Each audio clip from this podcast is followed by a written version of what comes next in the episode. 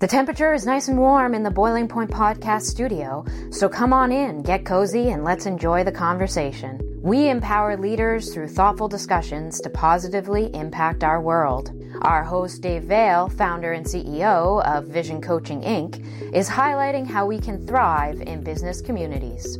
Our conversations with leaders, entrepreneurs, and inspirational storytellers are shining a spotlight on empowerment. Joining Dave this week is our special guest host, Emily Roger. Let's join the conversation with Dave and Emily. Hello, listeners. Welcome to the Boiling Point podcast. Dave, how are you today? You just got finished a workout? yeah, we were just talking about that. A workout in the sauna, and uh, and I'm still uh, I'm still experiencing the side effects. We'll say. Um, and we were talking about the the sweat factor and and uh, you were saying you you actually bring pen and paper into a sauna. Uh, and I thought I don't I can't even imagine how that would work in in in the case of my sauna. So that says something. We're we're, we're polar opposite opposite yeah. the index. Yeah, our sweat rates are very different. For me, I go into the sauna I will I will listen to whatever doctor, whatever person recommends a sauna every day, mostly because I'm cold all the time. and but it's like it's a creative space for me. I go in, I bring in a notepad, I bring in an HB number 2 pencil and uh, I just I think I brainstorm and then I warm up and as soon as I'm warm it's like all right, out of there and carry on with the day. I like getting it at the end of the workout and my workout. And when I grew up, I grew up in the Yukon territory, as you know, and um, my father um, built a sauna in our house, so I grew up with the sauna, and um, and he did it to relieve like stress headaches, and he he spent some time in Scandinavia. So and this is in the seventies, and like I I thought I assumed they bought the house with the sauna, and he said no no I, he, they built it. Um, so kind of I have we have a history of, of taking saunas from a very young age, and then for for years I said oh I'd get, love to get a sauna, and then the pandemic hit, and then you know all these excuses to do stuff in your house, and and uh, saw this amazing deal on a sauna, and uh, you know went went made the purchase. I had a friend who just said, "Get get over yourself, go get a sauna. You keep talking about it." So uh, shout out to my my good friend Wayne Chamberlain. Yeah, love it. Awesome. Well, and there is so many people are into the cold plunge, which I just I, I couldn't. I do not like being cold. The thought of that, oh my gosh. And the amount of people who know me who who have said, like, Emily, you would never do a cold plunge, would you? Which I would, but there is nothing about that that intrigues me at all. Like, I don't even want to look up the benefits of it because I just don't want to know. I just want to stick only to the sauna methods. Well, I think I think you should challenge yourself. Honestly, I think I should. Like, uh, I do think I should. Like in the Nordic Spa, there's a Nordic Spa in New Brunswick, just just above Nor- uh, Moncton, and that's the best place to experience it because you can jump right into the warm pool after and uh, man, it is it, it is quite the feeling. Um, and, I, and we'll have to ask our guest if, if he's ever done a cold plunge. I'm guessing. I, I, I feel like he will. I feel like he definitely has. And it, yeah, but the thing with those spas and like the Nordic spas, versus people who go and do it in the river. It's like, where do you go right after to warm up? oh yeah, yeah, yeah. as fast as you can get. It's like no, no running on the pool deck. No, if I'm just getting out of a cold plunge, I am running into that sauna. So, on that note, uh, let's welcome in Matt Jackson, our guest today. Hey Emily. Hey Dave. Hey Matt. Nice to see you both. Yeah, you know what? I, I have done the polar bear swim one time, and Dave, I'm with you. It's something like highly recommend. It's definitely an experience. And actually, here where I live in North Vancouver, we have a creek nearby, Lynn Creek, and um, there are people who regularly go down there to do the cold plunge um, throughout the year. Um, even in the summer months, you get that mountain water coming down, and they do their five minute submerge themselves, jump out, and they feel invigorated, and it's a lot of fun there's like there's a polar dip isn't it in an English Bay or um, or in Kitsilano? Yep. Where, where where is that one in Vancouver? That every yeah every every New Year's. Yeah, it's just off Stanley Park uh, in English Bay. I think it's uh, first or second beach they do it at, yeah. and I've done it the one time. But I I would uh, I've got four young daughters, and the oldest saw she was I think one or two when we did, so she doesn't remember. But I'd love to take them down there one year. Maybe maybe we'll have to put that on the holiday plans this year. Now, Matt, you said polar swim. Can we just clarify? Like, did you mean plunge or were you actually swimming? Well, you know, being Vancouver, there's no ice to break through, but they they do have a pontoon, which you're. Um, some people just like run in up to their knees and run out, but other people like swim out to the pontoon, fully submersed, and come back out. So it's um, yeah, technically, I think it qualifies as a, a swim. Yeah, I'd say so. I think I think. I'm more of a polar dip kind of person. Um, yeah, same. I can't swim yeah. the best of the times, especially in cold water. I would think. No kidding. Yes. Um, so I Emily, had. I just... Oh, go ahead. Go ahead, Matt.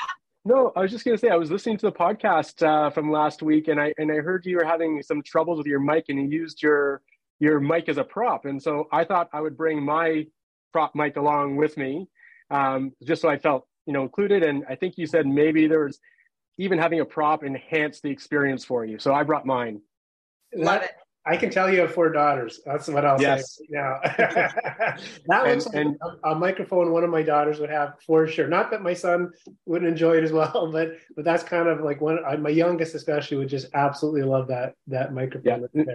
And this gets a lot of airplay these days. Uh, as a family, we watch The Voice, which is uh, we're just coming. I think the finale was yesterday, and uh, so there's been some um, lip syncing and singing along going on with that with our crew here. Nice. I bet, love it. So, for the listeners and for Dave, because Dave, this is your first time meeting Matt and uh, vice versa. And so I reached out to Matt because I know Matt through, we both attended Royal Roads University together for executive coaching. He is a his bio and experience is just incredible to even read through um, and all around an incredible human being is how i was just oh. describing him to another friend he is someone who says the most thought provoking things and is not afraid to express himself, to be vulnerable, to challenge things in a very healthy way, healthy way, and uh, is someone who him and I have connected with on a lot of different levels, um, even recently about some of the things we're both doing. And so I thought he needs to come on the boiling point. Other people need to hear what he has to say. So with that, Matt, I would love for you to introduce yourself to Dave and to the listeners in whatever it is you want to share. Wow. Me just take a moment to soak in in that introduction. That was very kind and generous of you. Thank you so much. Um, how to introduce myself? Well, I, I mentioned already, I'm a, a father of uh, four young girls and, and husband to Lindsay. And my girls are uh, 10, 7, 5, and 2. So we have a pretty busy household. Um, originally from Ottawa, as we as we talked about earlier. Um, but as a as a young man, had a, a, couple goals in my life. Actually, had three goals. Um, one was to somehow work on the Olympics or be involved in the Olympics, and I knew it wasn't going to be as an athlete. um, number two is uh, growing up skiing out east. I was always watching these beautiful ski movies with scenery from BC, and like BC is the place for me. And so that was the other goal. And then the third goal was um, I wanted to work for foreign affairs. I, I was one of these kids that before I read the sports section, I read the world news. But uh, as I got in university, I quickly realized working for foreign affairs was not the thing for me. I don't think I could um, um, toe the line of the government of the day and uh, and give up my own beliefs and so on. So I I concentrated on those two things. And fortunately for me, out of university, I got started in the Olympics, and I had a uh, uh I guess a 20 year career uh, working on um, Olympic Games in different countries around the world, uh, starting out in the sports side of things, but eventually leading into what we call operational planning and cross functional integration, and had amazing opportunities to live um, in Australia, in uh, Salt Lake City, uh, Torino, Italy. Um, did work in Brazil and Russia. Uh, spent a lot of time in Switzerland. Um, so I've worked globally, internationally a lot, which has been really exciting. And um, eventually, Olympics landed me in Vancouver. Um, and uh, as as I just mentioned, that was one of my goals to get here. So once I got here, I wasn't leaving. And fortunately for me, well, friend, my friends from the Olympic world like to tease me that it took five Olympic games for me to finally meet my person. And uh, I met my person, Lindsay, in the carpool on the way to work one day, and and uh, so that kind of cemented things for me. And so that's uh, how I ended up here. And then after the 2010 games, uh, I wanted to make a transition, but I was, you know, dealing with a common challenge, which is making a career transition, having a, a long, successful background in one area, one industry, and not really seeing how it could translate to others. And um, and so I started a transition process, and just reflecting on this recently, and I went to coaching uh, two years ago uh, with Emily, and I think I did a ten year transition process to finally land in coaching and I've been sharing with people recently, I haven't been this excited about work in my career since I was in the thick of my Olympic career. And so while the last 10 years certainly weren't lost, I, you know, again, found my person, started a family, settled down here, did still did some really interesting work, but uh, recently have uh, really felt the light come on and the passion come on in terms of my professional life. So yeah, and then other than that, uh, I love getting on the mountain. I don't do it enough, but skiing or otherwise, um, I used to ride to work every day. I love getting on my bike, and I used to hate getting passed by people on e-bikes, going especially going over Lionsgate Bridge. They would just zoom past me. I now own an e-bike, which I carry my girls around, and I love exploring the North Shore here on my e-bike. And um, and I'm really excited about uh, all the new craft breweries showing up here in North Vancouver. So those are the things I do outside of parenting and and uh, coaching. Well, we we share we share two passions: it's craft beer and coaching. So that's that's cool. We get to there's so Excellent. much right there. Uh, very cool. Um, so what what I guess you know I'm just maybe to kick things off a, a, question around you know what is it about coaching that that you're finding so um, energizing and and and you know you're enthusiastic about. Yeah, um, it's that's a great question, and I think what it is, what, what I've realized, so there's a couple of things. When I was younger, uh, you know, coming home from university, I remember my mom saying to me, oh, you'd make a great teacher. You know, who wants to be a teacher? And, you know, in my mind, they didn't, didn't pay very well, and I had a very defined view of a teacher. And then as I look back on my career now, I'm like, oh my gosh, one, I've been doing a lot of teaching, but, you know, that's maybe more the symptom, but really a big part of who I am is helping other people succeed. And when I look back at my career, everything I ended up doing was actually driven by this kind of inner purpose. And I wasn't even really conscious of it. I just naturally drifted that way and worked that way. And so I feel like now that I'm uh, uh, focused on coaching, it's just such a strong alignment with who I am and, and the impact I want to have in the world. Mm-hmm. And um, yeah, and, and I think, you know, for where I am in my life right now, um, I've really taken a step back. My, I guess I think my work is not as busy as it once was, but my wife, who uh, had four kids in 10 years, has been out of the workforce now. So her career is now taking priority. She's doing really well.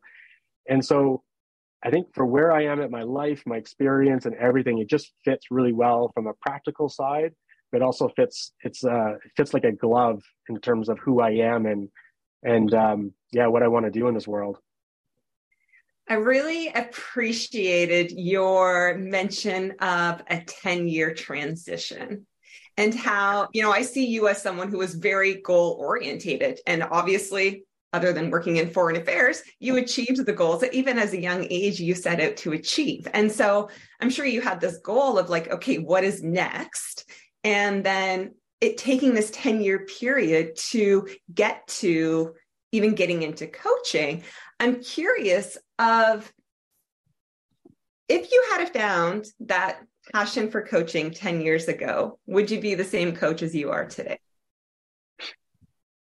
I don't think so, Emily. I think um, I, I still like. I feel like just because based on my values and you know, and that need to serve and support others, I think I would have been a good coach. But I think this last ten years has really um, you know I've learned a lot and uh, it's shaped a lot of who I am and uh, you know there, there's an element of like I don't want to characterize the last 10 years as a struggle but there was an element of struggle in the last 10 years that maybe wasn't present when I was in my Olympic career.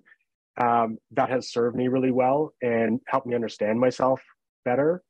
And and just kind of coming back to those goals I had as a young you know high school student university student one of the things I reflected on is those were quite tangible. Move to BC, work on Olympics.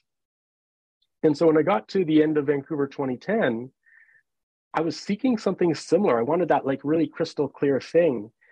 And I think what I've realized in these last 10 years, and hopefully uh, maybe less than that, but the, the goal for me is now less tangible. It's more about who I am, the impact I'm going to have. And it took me a while to figure that out is that goals can look differently. Sometimes they're really clear. I want to run a marathon. And sometimes they're they're less tangible. And so I think what I realize is that this stage in my life, my goals are not run a marathon, not you know trip to Europe, although I'd love that. But they're more about like who am I as a, am I as a father and a husband? How do I show up? What impact can I have on leaders or other individuals to help them be at their best? So that that's become yeah, it's just become a different type of goal for me. And it just took me a while to figure that out because I was, I think because that Olympic and moving to BC and others, there was a pattern there that was really worked for me. And so I was looking to replicate that somehow. And again, mm. in coaching, we see that all the time where people get stuck with what works for them. Um, and it, it took something for me to start shifting my perspective around that. Yeah, well, it's um, it's almost like my sense is, um, I mean, someone once said, um, I, I, don't know exactly how they put it, but the idea that you know, like like a, these really you know really good books, sometimes it finds you. Like mm. I, I can remember um, a book. Um, oh, I can't remember the title of it, but it was by the Dalai Lama, and I was in Hong Kong in an airport, and it just and I never, I was never a guy who just grab a you know see a book and grab it. You know, I'm like yeah. 22 or 23 and it just spoke to me and I grabbed it and I, you know, and it, it found me at the right time of my life. And I kind of feel like coaching finds, finds us at the right times as well. And, uh, and I, I mean, my own experience, Matt, was been, you know, I remember going through the program and I was, I, I kind of found it pretty young in, a, in, in respect to coaching. Like, you know, I find people generally get into coaching a little, you know, later in their, in their lives or whatever, or kind of, you know, after they've been through um, you know, a lot of work experience might be a second, third career. So for me, it was pretty young. It was my early 30s. But I remember thinking, my God, you, you get paid to do this? And this actually, this actually works. Like it was like shocking to me. Like it felt so yeah. right. And, and I had been trying up till then to probably consult and do all these things that just, you know, some people are very good at it. Just wasn't me. So um, I'm, I'm just wondering is, you know, is that what you're talking about where it's just it's just aligns with who you are? And does that does that make sense or does that line yeah. Up? well and 100% and like you know again going back to those 20 years in the olympics like in my world i was the olympic guy. Everyone in my family my friends and i was my identity and like you know while it wasn't always easy doing that work there were some really challenging um times but like there's also times like I, i've got a career that people would die for. And I'm doing things like the experiences I've had. I've watched an opening ceremony of the Olympic Games from the roof of the stadium with fireworks going off beside me. I've been in a room with Queen Elizabeth. And, and so it's like, it was, I had that same feeling at that time. Like, I get paid to do these things. This is amazing. Mm-hmm. And there's a certain number of the last 10 years where, um, you know, I didn't have that same like, you know, lightness or joy to it those last 10 years really served me. There's a lot of things that I got out of that 10 years, both like, you know, in terms of shaping me, but also tangible things like the income I earned and the position and credibility for working really good organizations, friends and colleagues. But now I'm back to that same place, just the way you described it. Like I'm doing work now that there's an ease to it because it just feels right. Um, and uh, yeah, and it's um, it's one of those things. The other part of it is in the last 10 years, there was probably more fear for me in my professional life in terms of getting it wrong. Whereas now, where I'm very conscious of my performance, I almost really equate it to skiing, like being at the top of a gnarly double black diamond. Like I'm definitely checking out the route in front of me. Um, and I know there's some hazards there, but I completely trust myself. Mm-hmm. And and while I may not be a professional skier, and I certainly have a lot to learn, um, I can do this right now. And I feel the same with my coaching. Like I, I, um, I have aspirations around who I want to be as a coach, but I'm also super comfortable with who, who I am right now as a coach. That is that is so important uh, in terms of just you know that that that uh, who you're being right as you as you mentioned. Mm-hmm. Sorry, I only yeah. You just about to say something. Oh, I'm like, this is why I wanted Matt on the podcast right there.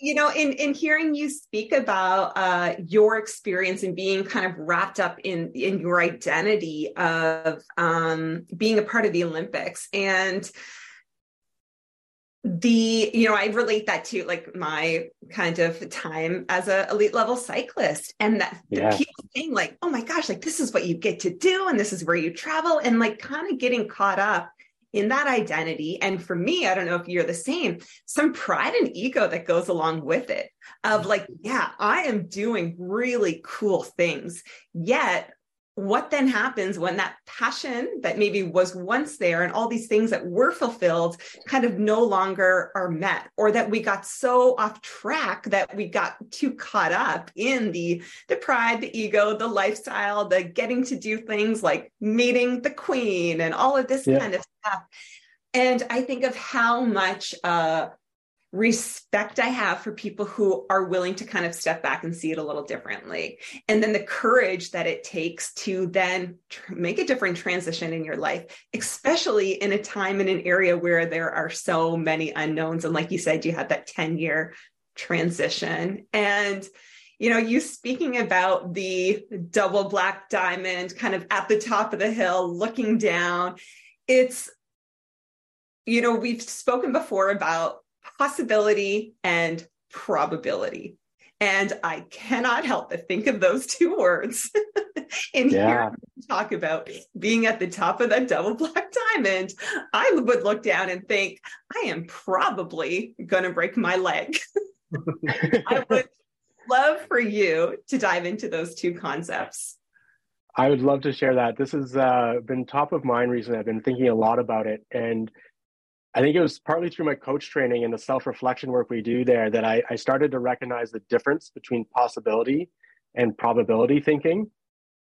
And uh, I got some great examples, but one that stands out for me is um, when I went to university. So um, I chose this uh, program at Laurentian University of Sports Admin and, and um, as a business degree in sports admin, and they got 500 applicants every year, and they took 50. And I said, if I get in, I'm going. And so I ended up going to Sudbury and doing this program. And one of the attraction was it had an internship. Now, you know, I was really passionate about, even at that age, about Olympics, and somehow I was, I wanted to get involved. And at that time, Atlanta was uh, the city that was organizing and getting ready to host the games in 96. This was, I want to say 94, 95. And I learned that they had an internship program. And so I decided I was going to have a crack at getting an internship. You know, man, I'm in Sudbury, Ontario, and Atlanta, Georgia is a long ways away, across a border. And there was, um, you know, my cohort of 50, maybe there was uh, 10 or 12 of us who were like, yeah, that in- Olympics, really interesting. And so we started to check it all out. And when I look back, one, what I noticed is that some of my peers, while they were excited about the prospects of going to Atlanta, they started looking at the probability, like what are the chances a kid from Sudbury at a, you know, at that time, Laurentian was ranked, I don't know, 29 out of 30 universities in Canada. What are the chances one of us is going to get internship at the Atlanta Olympics? And once they started doing that assessment, I noticed they started shifting their attention to things that were more probable. And they ended up getting internships at the Sudbury Wolves, you know, the OHL hockey team. And no judgment, like that's a great internship. And, you know, or working for Boys and Girls Club or things more local or something out of Toronto. You know, meanwhile, I was also working in other opportunities, but I like even though I knew this Atlanta thing was a long shot, I kept the flame alive. I was like, whatever I can do. I wrote the letter, I followed up with the letter, I kept up to up to date on news. And at no point in the process did it ever become probable. You know, in my mind, it was always like, this is like a 5% chance, but I gave myself a 5% chance. And just as I was finishing my final exams, uh, for the for the year, I get this phone call out of the blue from a woman with this funny Southern accent I'd never heard before, and said, "Hey, we read your letter. We think you're interesting. We are wondering if you'd like to come down to Atlanta for the summer." And when I look back on that, what I've what I've learned from that is, well, probability is a good thing. Like if you're going to run a marathon or an ultra marathon, Emily, you know, hard work, commitment, do the process, and eventually it's probable you will finish. Um, for me, I've had a lot of that in my life, but some of the greatest things that have happened to me in my life have never become probable. They were just possibilities. And I, I committed to keeping the possibility alive. They never went from 10% to 50% to 80% probable. They were just possible. Um, and that story of me getting an internship in Atlanta was one of the early example in my life where I can clearly remember having that possibility mindset and not letting probability get in the way. Um, in, I love that description, uh, but even, and even how you ended that, Matt, around you know, like like probability, like you're describing it as like getting in the way, meaning that it it kind of limits the what you yeah. how, possible you might think something is if the probability isn't, you know, hundred percent, you know, and, and well, the choices that we make as a result. Yeah, and, and and kind of fast forward, what I realized more recently in my life is that I had started leaning more into probability mindset. You know, I'm married, I have a mortgage, I have four children, and so risk management becomes um, more prevalent in life. And again, this is through my coach training. You start reflecting on this stuff. You're like, oh my gosh, possibility mindset has been a key, I'd say, strength that's done so many things for me and over the last 10 years, I've actually put a lot more weight on probability mindset. And exactly what you're saying, Dave, is when I look back at it now, is that was a limiting behavior, is I didn't even give myself a chance for certain things to happen. Mm-hmm. And so now as I, you know, moving into this coaching world and building my coaching practice, I'm I'm embracing, and Emily's heard me talk about this. It's um, reconnecting with that possibility mindset, like what's possible for me as a coach, but it's also bringing that sense of adventure. Um, and that's another value of mine that I I've always had, uh, and I got away from it a little bit. And so now, i now I'm again feel very, very connected to like this podcast. This is the first time I'm doing a podcast, and it's an adventure. I can't wait to see what happens here. Um, and I just take that every day. And same thing with the possibilities, like you know, and for you know, maybe there's a hundred times where I maintain a possibility, and only a handful of times does a possibility eventuate. But those handful of times are worth it. Mm-hmm because that's where the big stuff and whether it's that internship in Atlanta, you know, finding my daughter's missing study in split Croatia, first like in a foreign city, didn't speak the language, finding my partner in life, like like literally ran into her in the in the carpool. It never went from, you know, it was never it was it was kind of random. And you can go and I'm sure you can look through your life and see these things that were never probable, but they happened, but they probably were pretty big moments in your life what an awesome thing to bring into coaching. You know, it's, it's, and just um, it, and it's interesting. You know, you talk about kids, what you learn from your kids. Mm.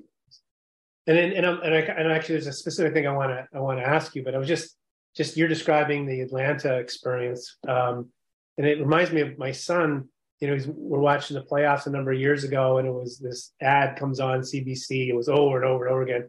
You know, are you the smartest kid in Canada? And you know, and he said, well, you know, I'm a smart kid. Maybe I should apply. And I'm like, okay, but the probability is very low that, you know what I mean? Like I was walking him through, like there's going to be, you know, probably thousands of kids. And, and I, but, you know, you should do it, buddy. But I should you to get your hopes up. And I'm like, what am I setting him up for? Right. But thankfully yeah. he didn't listen. He, you know, he, he goes and gets a phone call. Hey, want an interview? Well, no, it's just an interview, Liam. Da, you know, anyways, he ends up on the show, you know, and, and, you know, well, you, you know, you get knocked off the first show and, you know, and, and it's funny because if I think about, you know, when when I do it for myself or when I'm doing it for my kids, uh, anyways, he proved me wrong because he made it right through to the final episode and everything, and and it was a really, really rich experience for him and for us as a family, and it was just it was really fun to see him, you know, just walk into possibility, you know, despite me kind of talking about the probability, um, and and it was a real it was a really good lesson for me, and and uh, as I'm thinking through it, is like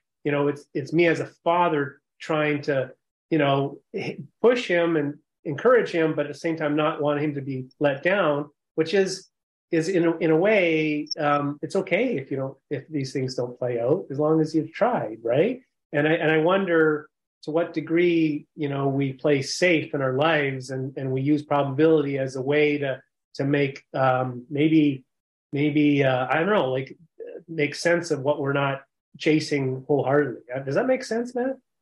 Yeah, I, I think it does. And well, first of all, what you're saying about parenting really resonates. Like, you know, we're we're we're naturally here to protect our children, and you know we want them to be successful but we also want to protect them from hurt.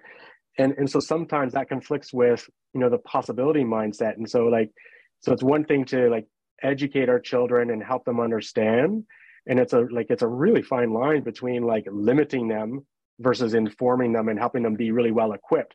Um, but I, I, just think it's um, it's really important that uh, we nurture dreams and aspirations regardless of um, how probable they feel.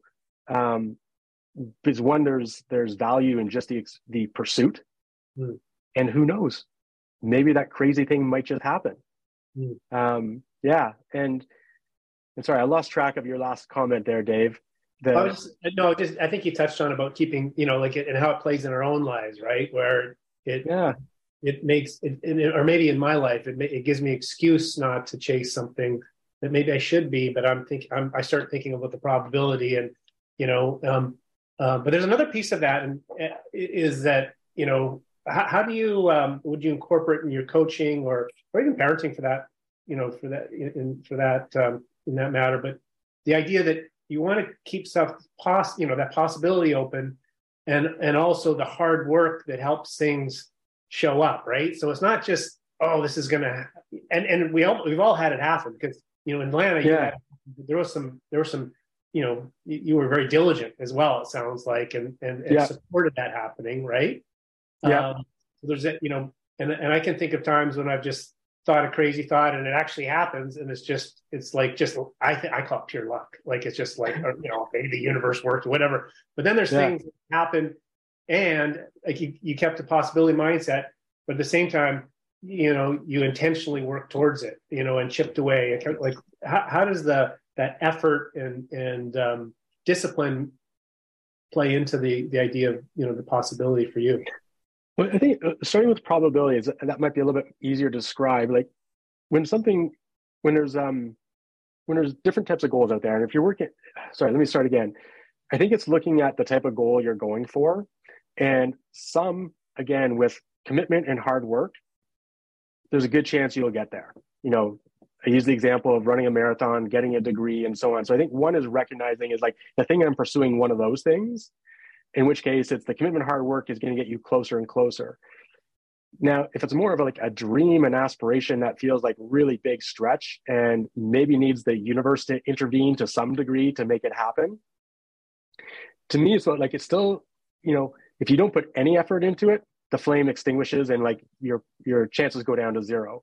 And so, what your effort is not necessarily going towards moving you forward, it's going towards maintaining the possibility. Um, and and so, like, you know, again, I think of the internship example.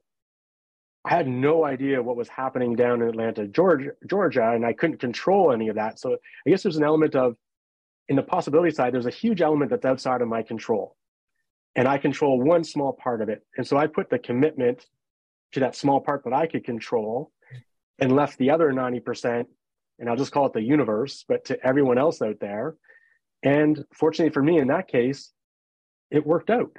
Um, and so, yeah, I think that I think either way, effort, there's a degree of effort and commitment, and maybe with the possibility there's an openness, like I'm going to put time and effort to something that there's a really good chance won't eventuate, and I'm okay with that.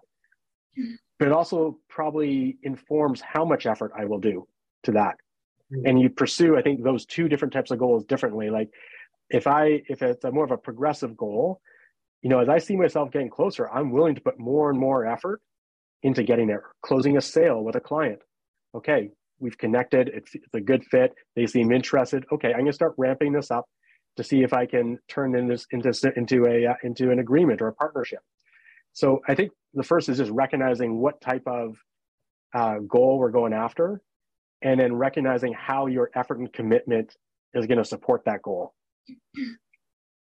Does that make sense? yeah, no, no, I, I no, it does because I think I think as soon as um, I like that I like that uh, metaphor around you know the flame um, and you know without you, you know something has to keep it, that flame lit right and yeah. extinguish that flame you know that the probability associated with something that, that's you know you know the possibility kind of uh, universe, if you will, uh, you know, is really diminished, right? Like it's yeah, it becomes uh, you know, the likelihood of it happening becomes um, very small. It's, it's an interesting yeah. it's an interesting dynamic you're describing. Yeah, well, and I think also with these aspirational goals that maybe aren't uh, probable, there's another part of it just putting it out there in the world. And I think of an example. It's actually my, for my wife. She works for an organization here in Vancouver called O2E, and um, every year they come up with uh, their five. Well, they not every year, but they have their five year plan, and part of that is like these crazy goals they want to achieve. And one of the ones they put up on the wall, I think it was more than five years ago, was to be on the Ellen Show. You know, totally crazy thing, and like, you know, why would this company want to be featured on Ellen Show? And not only did they get on the Ellen Show, but they were one of her, they got invited back to be one of the final guests. The, the founder was invited back to be one of the final guests.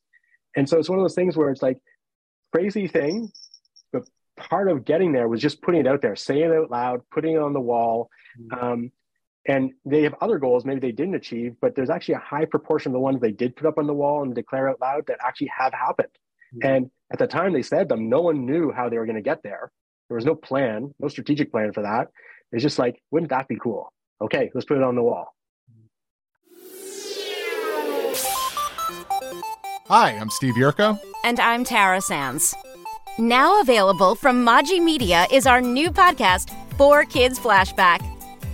4Kids is the company who brought you the English dub of Pokemon in the late 90s and so many other shows like Yu Gi Oh!, Shaman King, Teenage Mutant Ninja Turtles, Kirby, the infamous One Piece dub, and so many more. We'll be talking to the people who worked at 4Kids actors, directors, writers, editors, producers, engineers. You get the point. And hopefully get the answers to questions both you and I have about the company. I actually worked there as a voice actor on some of the shows. And I was a kid watching the shows and remember way more than Tara does. And thank God for that. Steve is actually a professional storyboard artist, which gives some really unique insights into anime and animation. Subscribe today wherever you get your podcasts. That's the number four Kids Flashback. Mm. You know, when I hear you speak about probability, what keeps kind of coming to my mind is that, like, I'm hearing that probability is just very rooted in fear. I think it can be. A probability, I think, does serve us. Like, again, in some some types of goals, you need us. But I think when we're going after like those big, crazy, hairy goals, yeah. Am i going to put effort into something that's not going to happen? Am i going to fail here? And and so we start doing this logical part of our brain starts doing the math. Yeah. and, it, and i think to what dave was saying earlier then it becomes an easy out. Yeah okay. definitely. That's that's really exciting but um you know what? It's not going to happen. It's not worth the effort. I don't see the path forward. And i think that's the other part of it is like you know with running a marathon there's a training plan. You can find one, download it. There's lots of people will tell you how to go from not being ready to being completely ready to perform in a marathon. But there's some of these goals, like getting an internship in Atlanta when you're at a university in Sudbury, Ontario, there's no playbook for that. And mm-hmm. and so and that kind of goes counterintuitive to if you have that logical mindset, is like, okay, like step A, step B. It's it's definitely chasing those aspiration goals can sometimes be a little bit more um, organic you know you're you're shifting around and like try this way try that way. You might try and open a couple of different doors. There's maybe a little more shotgun approach. Just until you finally knock open knock open a door that works for you. Yeah. And you know when i think of your um for your internship and going through that process and speaking about maintaining the possibility. And with maintaining that possibility you were staying true to who you are so then ultimately it's like, yeah, if it is supposed to happen, great. And it has happened in a way that is like organic to you. And it's almost like that when it feels so true, when it's so innately in us, it's like it makes it easier to then follow through with that possibility to keep like maintaining that possibility um and then being able to kind of counteract and kind of change like those limiting beliefs that do come up along the way and in you know not only the probability and the limit limitations that as leaders we put on ourselves but how we put them on others and you know for yes. a leader it's like gosh yeah in what way are you holding people back from possibility holding yourself oh my gosh back? possibility, your organization, like. Yeah, I'm so glad you you took that conversation there, Emily, because I see I've seen that in organization as well. And again, as you get more senior leadership roles, there's a bigger element of risk management, especially when there's like you know economic downturns or something like that.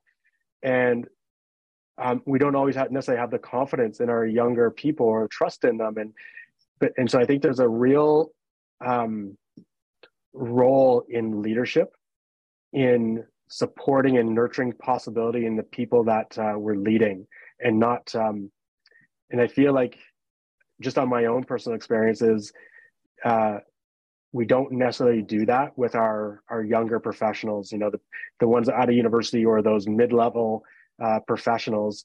Um, and I actually heard someone today like or, uh, a few weeks ago I, I spoke with a, a creativity coach and so I got curious about what that was, and it's teaching professionals how to be creative problem solvers and work. And I'm like, we have to teach that these days.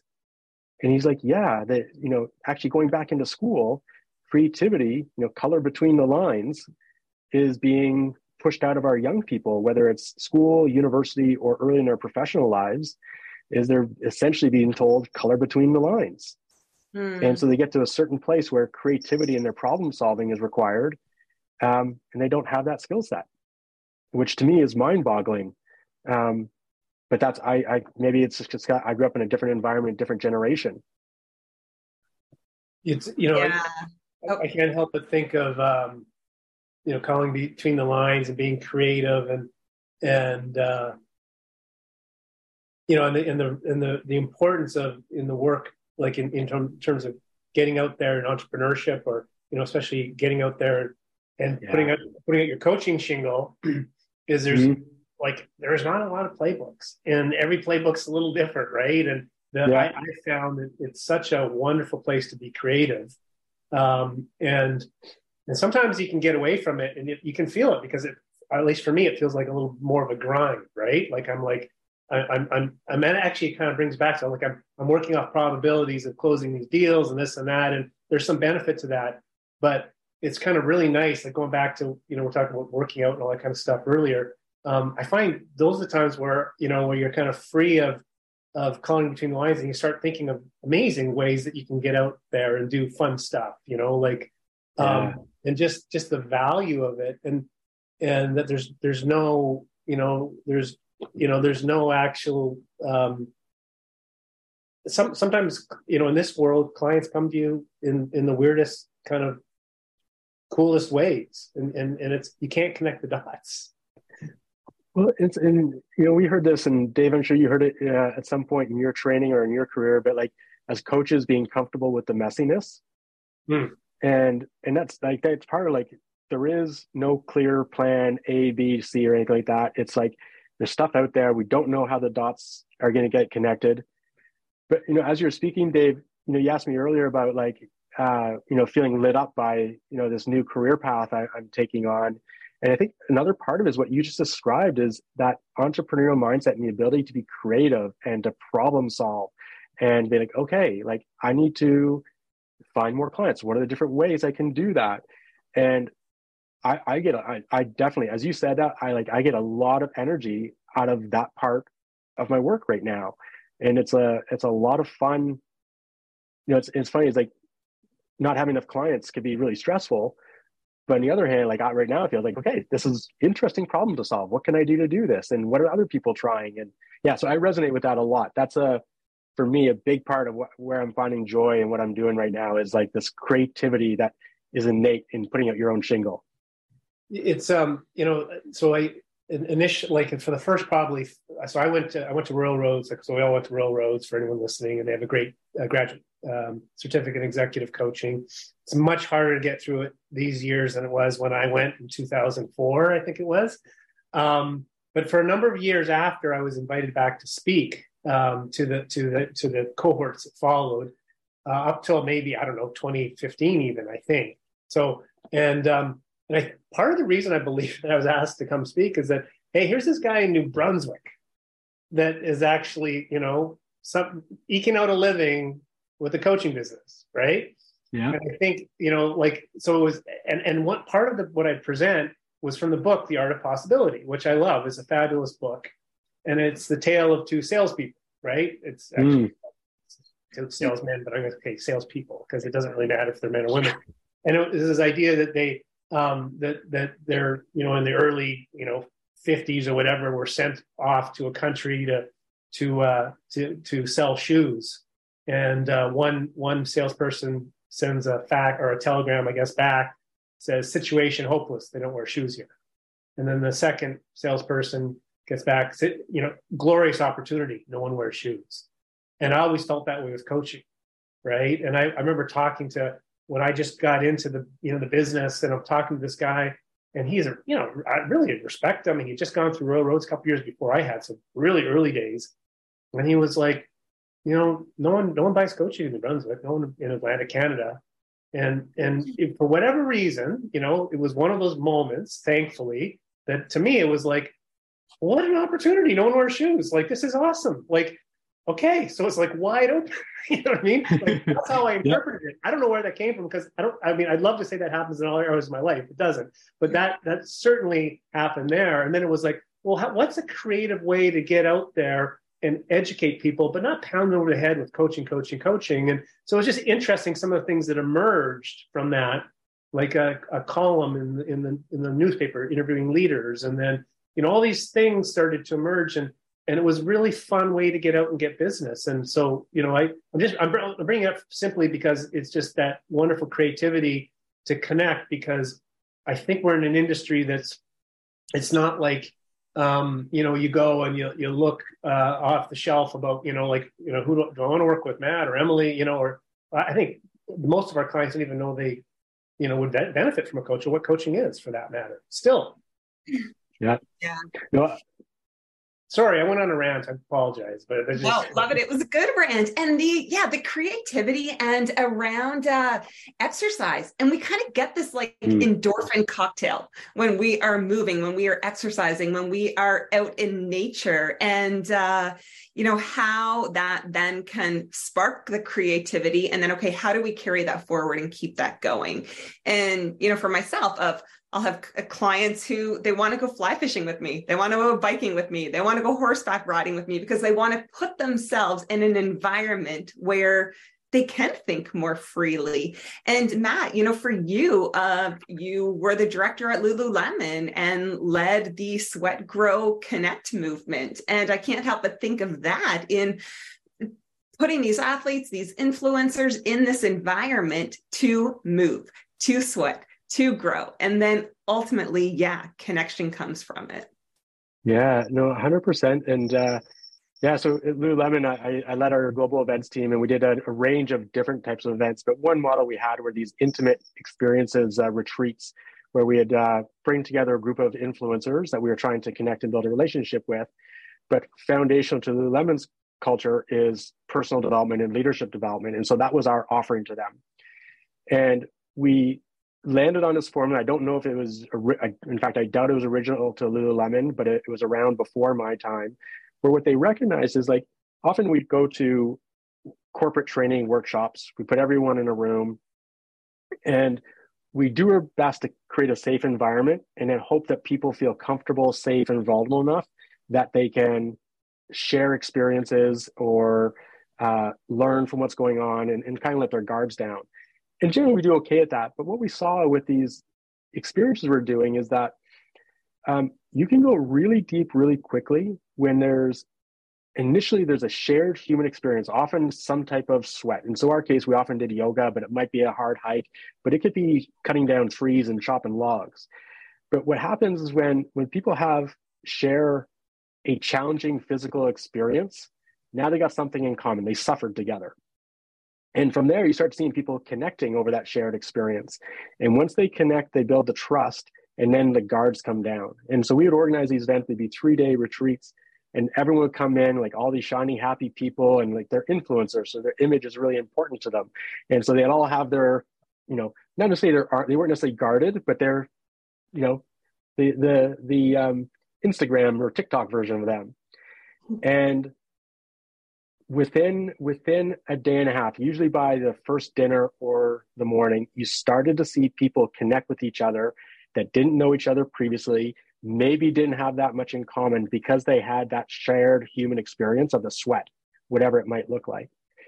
And then what happened is we start getting into the development sessions and you, we, we called it cracking the nut. All of a sudden we'd see people really quickly go very deep into their own personal experiences and challenging. And then when that start happening, other people start feeling it and people learn from each, each other, um, uh, from each other's experiences and observations. And so you just get this really valuable peer to peer experience but it wouldn't have been possible to go that deep, that impactfully if we hadn't had the, the sweaty experience up front.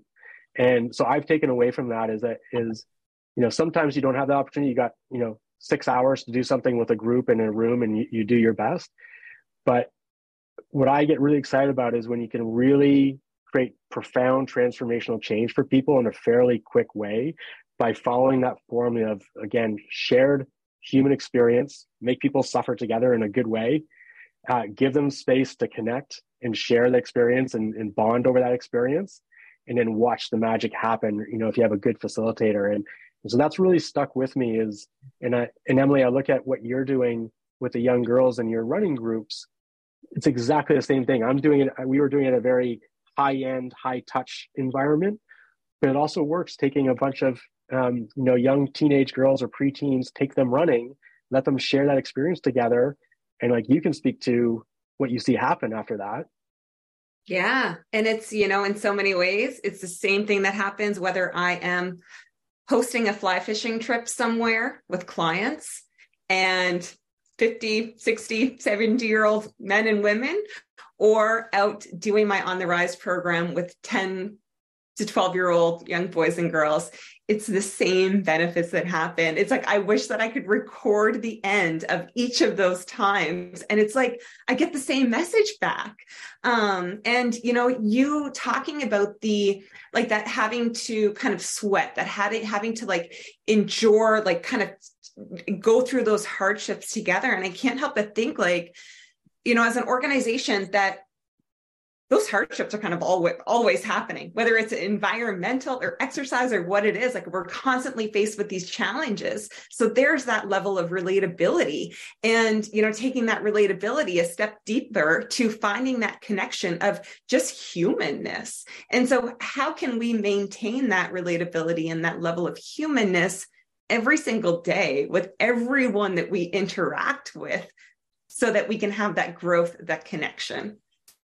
Yeah, it's a tough one because it, you know I think there's a lot of loneliness out there. We often like a lot of people, and myself included, feel like we're whatever it is we're doing or the challenges facing, we're doing it on our own. And um, yeah, so I don't know quite how to answer that, Emily. I think it's an important. I think there's definitely a shift out there in terms of certainly in the professional space, creating more human work environments. I also think there's some pushback against that. Um, starting to emerge as everything is like for me everything is a trend. You know we push to be more human and there's bound to be a reaction where people are like ah we're being too cuddly and soft and nurturing and we need to be more action oriented and goals and results oriented um, but i know i think that's a really really really important part of leadership is to create create that culture in that space. And i was before our our call i was thinking about some of the um, the traits of the i guess the most influential leaders i worked with and the people i really respect. And for all of them there was a, a humanity and approachability a vulnerability to them um, that made them really effective at least in my eyes made them really effective leaders. Um, and so and and i guess there's another part of me and i have zero data data to bring this up but i almost feel like they're the art of leadership, as much attention as we pay to it, it I, I, I feel like in an era gone past, leadership was, um, we didn't have to train people formally for leadership. There was more of an informal mentorship type culture in organizations. And as our, our, I guess our society and our business world became more bottom line oriented, the emphasis for leadership was more on results and now we're at a place where we actually have to train. We need you know often bring external people into organizations or have internal training teams to treat to train leaders on the human side of leadership. You know you got here because you got results but if you want to lead teams we now need to help you develop those other skill sets. And so i my theory is that we kind of pounded out the human side of nature over the last 60 80 years and now it's re-emerging. Um, but instead of coming up organically through mentorship and being passed on from generation to generation it's now being delivered through training coaching um, more formal ways. And uh, dave i'm super interested.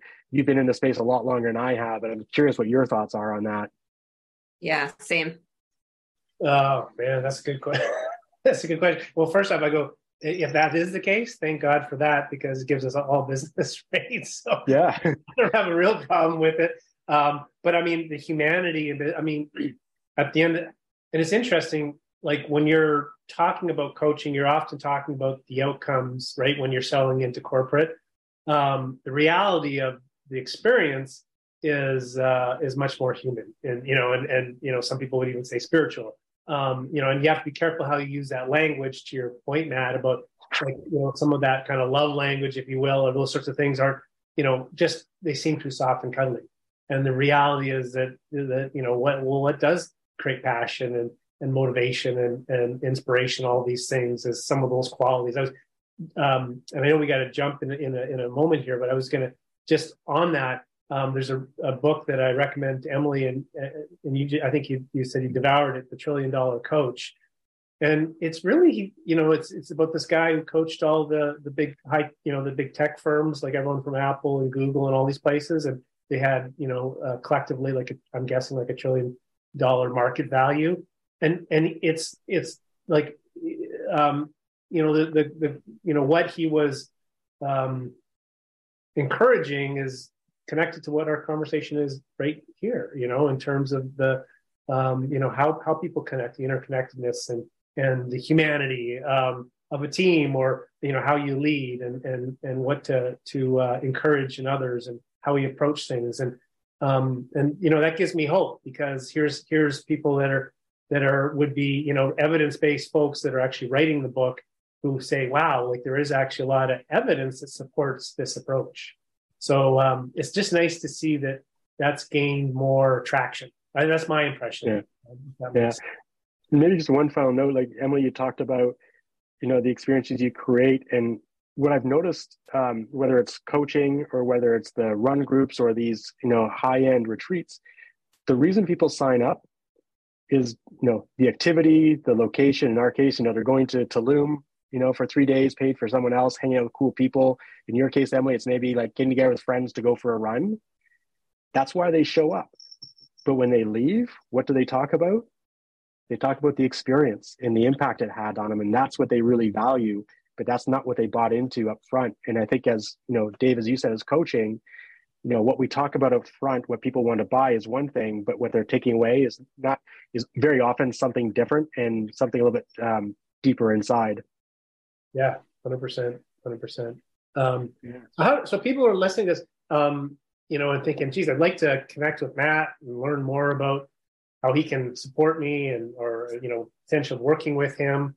They love the the possibility mindset as an example. How would how would they reach you most? Uh, uh, they can reach me uh, at my email, so Matt at mattjacksoncoaching.com.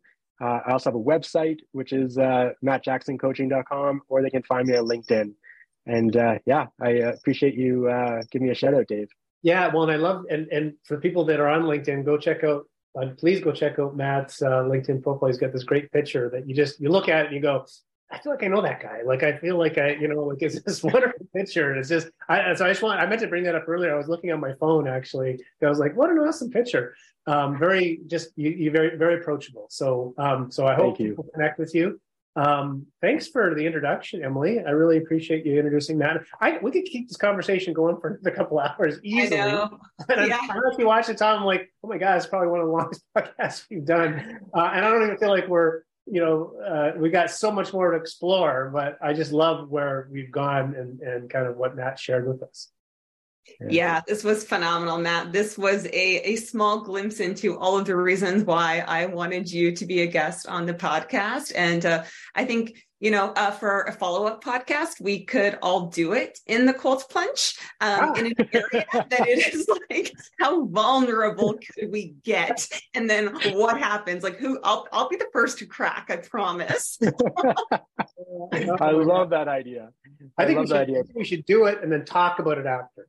Because yes. I just can't imagine what my face would look like once you go in. Because I mean, man, you're just thinking, get out out of there as quickly as possible. I, I'm going to put out there. I'm going to commit to doing this year's polar bear New Year's plunge, and so maybe we can reconnect in the new year and talk about how that experience was for everyone. Yeah, love it. Do it. Let's do it. Okay, Matt, we'll okay. hold you to it. Not, not that you need okay. to be to it, but that's great. Awesome. Yeah, well, I just want to say thank you. Well, sorry, I was just going to say thank you to both of you. I really enjoyed the conversation today, and, and uh, Emily, again, thank you for introducing me to Dave. It's uh, it's been a pleasure. Thank you. We'll keep the conversation going for sure. Yeah. Um, Dave, takeaways. At the end of every podcast episode, we do a takeaway. You want to go first? Yes, I go first, Matt, because um, then it leaves it. I don't have the excuse of saying, "Oh, Emily took my takeaways." Um, so uh, I, you know, it's really just that reminder of possibility, which kind of reminds me of growth mindset and and some of the things that um, just personally, you know, like, yeah, I want to step into that a little more. And I appreciate Matt's perspective. And um, that, that would be my biggest takeaway and, and encouraging that. And not only myself, but people around me and family and that sort of thing.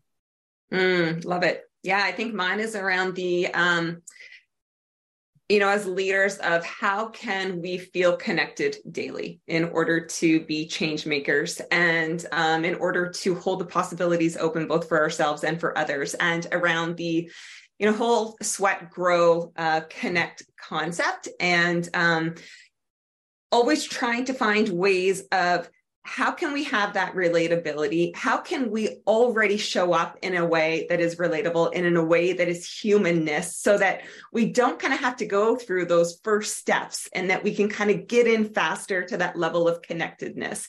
And it's like, you know, I think of Matt and you mentioning about Matt's LinkedIn profile. And Matt is someone who, when I first met him, I'm like, yep, he is my kind of guy. We are friends, whether he wants to be or not, because he brings himself he's relatable. He's human. And then there is that connection there. And then that is where like powerful relationships and friendships and colleagues and all of this stuff can really unfold and happen. So that is my takeaway from today. Awesome. One one more thing is I'm I'm sh- I'm shocked at the sun in North Vancouver coming through his window because I was like, that's not right this time of year. There's no way it should be that sunny. But Dave, you must realize by now everything is backwards these days. Yeah, it's true, it's true. Because my memories North Van this time of year is just like socked in, you know, thick, yeah, thick, uh, thick cloud cover. So we actually had 10 centimeters of snow already earlier in December. It was like, and meanwhile in Ottawa, my mom's still riding her bike. Wild, wild, wild, wild. John, yeah. you have to take us out? Yeah, sure. Um, as a podcast, we're always about connecting and engaging, and so everybody can connect with us uh, directly on the website. So boilingpointpodcast.com is where you'll find uh, all the information about all the different conversations we've had, and you can connect with us on social media through uh, LinkedIn, Facebook, and Twitter. And we also post the video versions of these lovely conversations on both uh, YouTube and Facebook, uh, and you can listen to the podcast on any of your favorite favorite podcast channels. See ya. See Thanks, you in the cold plunge. See you later, guys. Take care. Thanks for listening to the Boiling Point Podcast. Remember to subscribe and rate our podcast on your favorite listening platform. To find out more, head to our website at boilingpointpodcast.com. You can connect with us on LinkedIn, Facebook, and Twitter. To find out more about Dave Veale's work, head over to visioncoachinginc.com. Thanks for listening and make sure to check out our next conversation.